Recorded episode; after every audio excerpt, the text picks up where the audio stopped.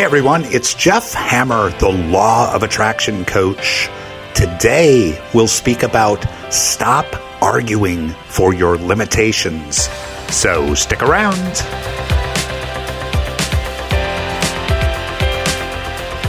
Welcome back, everyone. This morning I was at Starbucks and a lovely lady came by where I was sitting.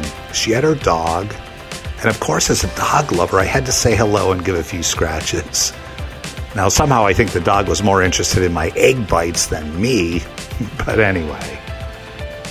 So, as the barista handed this woman her drink, she also asked if the dog wanted a treat. And then she explained that they put whipping cream in a tiny little plastic cup and the dog gets to go to town. Yummy! Well, I could see she was delighted to offer this to her dog.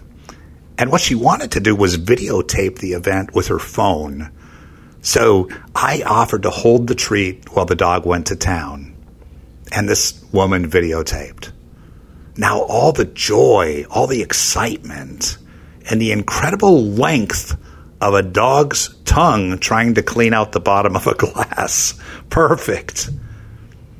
Now, after the big inv- event, I introduced myself, and we ended up chatting for maybe 20 minutes. Such a nice human she was. I could see she'd been working out by her attire, and I asked, Out for a run? And she said, Yes, I just ran a mile. I hate running. But I'm in a competition with my son this weekend, and I have to run a 5K as part of the competition. She went on to explain that she preferred CrossFit, where she spent five mornings per week. Wow, that's dedication. As she told me about her routine and her day, she kept coming back to the running. She'd say, I just hate it. And her hands and arms dramatized the words, her face. I believed her. I told her I had just ran three miles that morning myself, but I loved running. You're kidding me, she said. I hate it. I couldn't help but to chuckle. And I said to her, You know, you might not hate it as bad if you quit telling yourself how bad you hate it. she looked at me and we both laughed. You know, I could see that she really thought about what I said. And this is a great lesson for all of us.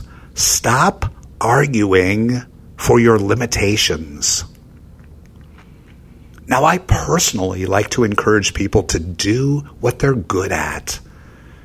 You know, I don't buy into the make Johnny work twice as hard on his math because he's just not that great at it.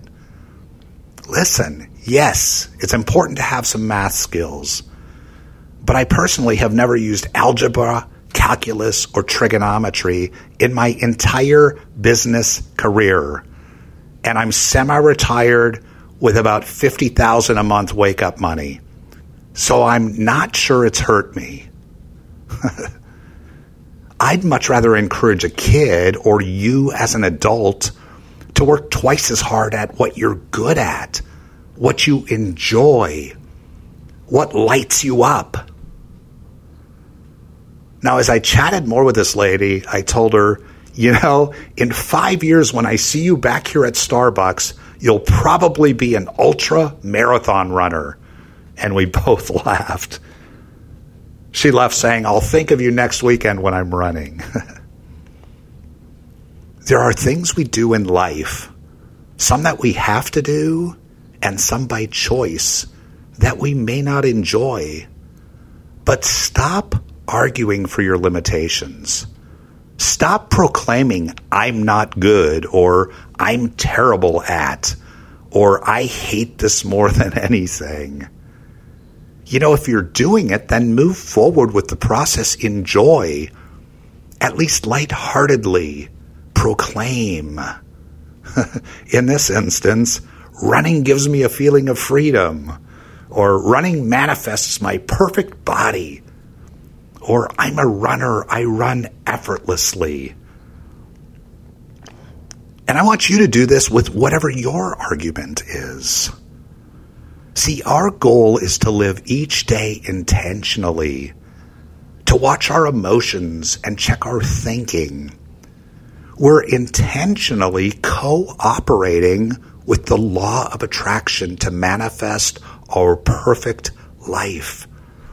And it all starts with our thoughts. What limitation are you arguing for, and how can you rephrase it? I'm grateful you're here today. Thanks for listening. And thanks also for sharing this message with a friend. You know, we're talking about the law of attraction here. And as we put good out, we attract good back into our life.